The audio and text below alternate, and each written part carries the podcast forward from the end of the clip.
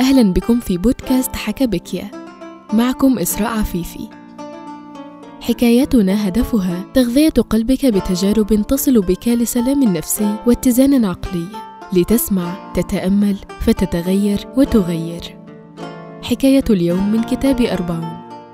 تستمعون الآن إلى كتاب أربعون للكاتب أحمد الشقيري حصريا على حكبيكيا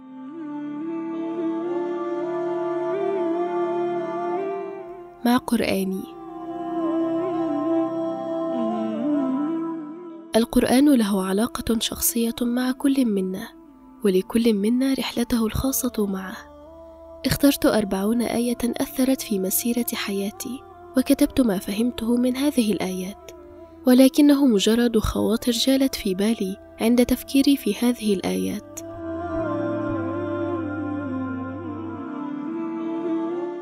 ولهم عذاب مقيم. أحيانا تشكل علي بعض الآيات والمفاهيم في القرآن وعادة أبحث في التفسيرات وأعمل عقلي وأفكر فأجد تفسيرا يريح قلبي ويدخل عقلي ولكن أحيانا تشكل علي الآية ولا أستطيع فهمها عقليا ابدا. ومن ذلك فكرة الخلود في النار. فعقلي يقول إن الإنسان إذا عاش ستون سنة ثم خلده الله في الجنة فهذا مفهوم فهو برحمة الله وكرمه ولكن أن يعيش ستون سنة ثم يعيش في النار إلى الأبد فهل هذا من العدل؟ فكرت وبحثت في التفاسير ووجدت أن علماء آخرين أشكل عليهم الأمر نفسه حيث قال أحد العلماء بفناء النار وعلى الرغم من أن عقلي يريد أن يؤمن بهذا الرأي لأنه يظهر أنه أكثر عدلا إلا أن تحليل الآيات الذي أوصل لهذا التفسير لم يكن مقنعا قط وفيه تحوير كبير لمعنى الآيات الواضح. فآيات الخلود في النار واضحة وضوح الشمس ولا تحتمل التأويل. فمثلا آية يريدون أن يخرجوا من النار وما هم بخارجين منها ولهم عذاب مقيم. التعبير فيها واضح جدا بعدم الخروج من النار. وفي هذه الحالة فإني أسلم عقلي لمسلمات أكبر. فأقول في نفسي الآتي أنا أؤمن أن الله هو الخالق. وأؤمن أننا كلنا عبيد له وأؤمن أن هذا الخالق حكيم وهو عادل وأيضا أؤمن أنه عليم وأن علمي قاصر جدا لفهم الأمور كلها ثم أسلم نفسي وعقلي وأعترف أني لا أفهم هذا الموضوع وأسلمه لحكمة الله أعتقد أنه من الكبر اعتقاد أننا يمكن أن نفهم مراد الله في كل شيء، وعلى الرغم من أني أؤيد دائما التوسع في التفكير وتفسير الآيات ليناسب مفاهيم العقل والعصر، ولكني في الوقت نفسه لا أؤيد الإصرار على تفسير آية بما يناسب العقل.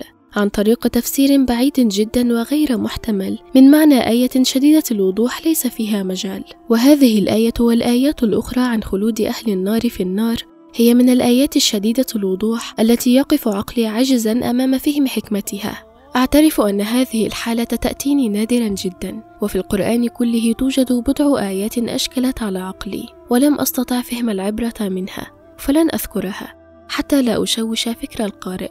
ولكن ضربت مثالا بهذه الآية فقط لأوضح المبدأ. إذ لم يستوعب عقلك آية وأنت مؤمن بالمبادئ الكبرى التي ذكرتها حكمة الله صدق القرآن. قلة علمك. إذا فهذا موقف يحتاج منك إلى التواضع والاستسلام. وهذه ليست دعوة لإغلاق العقل. بالعكس تماما. فكر وابحث واقرأ وحلل. ولكن إن لم تجد جوابا فإما أن تستمر في البحث إلى الممات أو أن تصل إلى مرحلة وتستسلم لضعفك. ولا عيب في ذلك. فنحن ضعاف فلا نكابر.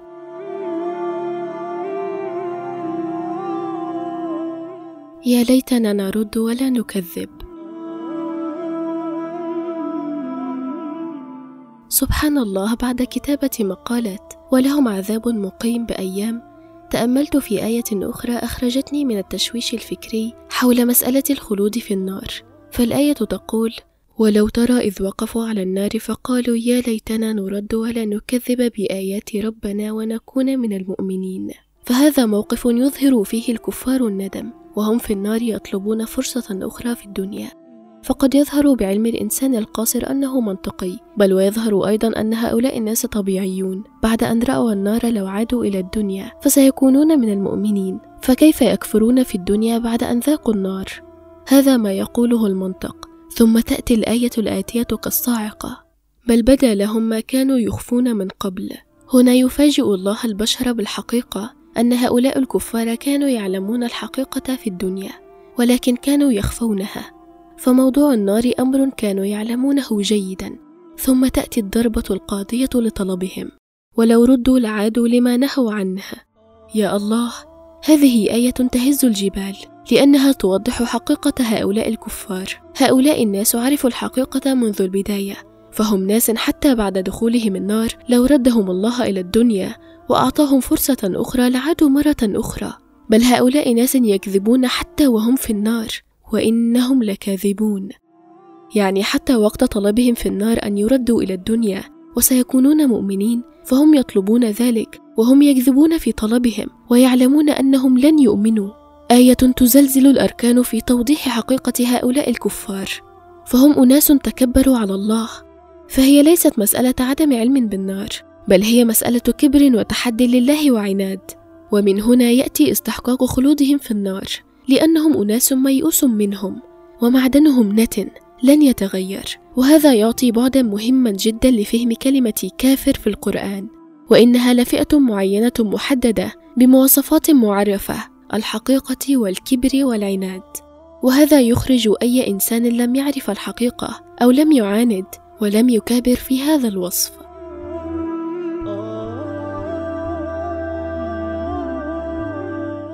فاذكروني أذكركم. الاهتمام بعدد المتابعين في تويتر وإنستغرام وعدد الأصدقاء في فيسبوك وعدد المشاهدات في يوتيوب. الاهتمام بالشهرة والشهرة من أكبر ملذات الدنيا. فالإنسان بطبيعته يحب أن يشعر بأنه محترم ومعروف وكلمته مسموعة. وهذه الأعداد تعني تغذية هذه الحاجة الإنسانية. ولكن تغذية هذه الحاجة بالحرص على المتابعين يولد نوعا من ضيق النفس. اسألوني أنا عن ذلك.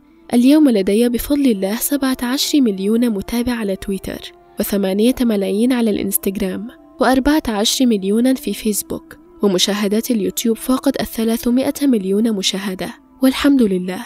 أعداد كبيرة. ولكن في مراحل حياتي التي كنت أهتم فيها بعدد المتابعين كنت أشعر وكأني أبحث عن سراب وعن متعة مزيفة وأصبح ذلك نوعا من أنواع الإدمان. وتأتي بعدها المقارنات.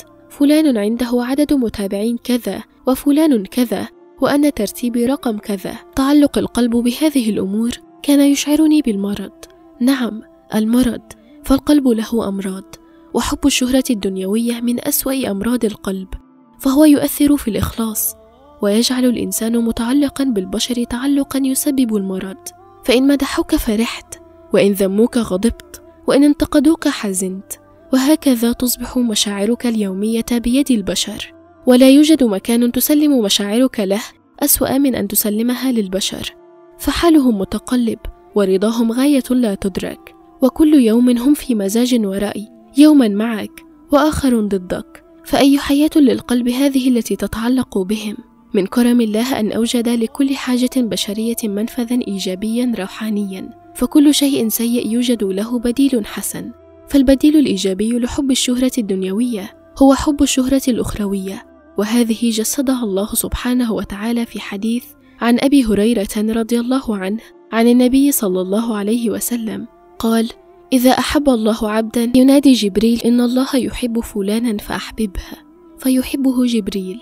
فينادي جبريل في أهل السماء إن الله يحب فلانا فأحبوه فيحبه أهل السماء ثم يوضح له القبول في الأرض وكما في الأرض مخلوقات ففي السماء مخلوقات وتحويل وجهة القلب إلى طلب الشهرة في الملأ الأعلى هو أحسن أنواع الشهرة هل سألت نفسك يوما هل أنا مشهور بين الملائكة؟ وهل يذكر اسمي في الملأ الأعلى؟ وكم مرة يذكر اسمي؟ مرة في اليوم؟ في الشهر؟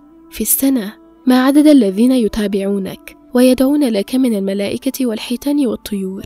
أنا كنت أفرح عندما يذكرني شخص مشهور في تويتر سواء أكان سياسيا أم مفكرا. فإذا ذكرني ومدحني في تويتر أطير فرحا. إذا كان هذا الأمر يفرح ألا يفرح أكثر أن تذكر من قبل الله جل جلاله؟ ثم يشتهر اسمك عند جبريل وباقي الملائكة المقربين. وكما أننا نحب الشهرة في الدنيا لأنها تسهل حياتنا بشكل عام أن نكون معروفين فكذلك الشهرة في الملأ الأعلى ستسهل حياتك بعد الموت.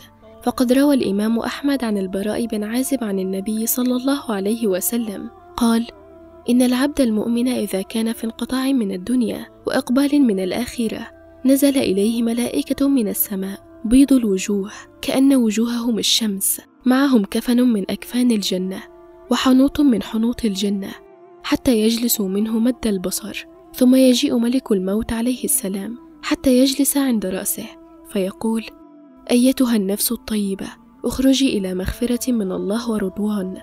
قال فتخرج تسيل كما تسيل القطرة من في السقاء فيأخذها فإذا أخذها لم يدعها في يده طرفة عين حتى يأخذوها فيجعلوها في ذلك الكفن وفي ذلك الحنوط.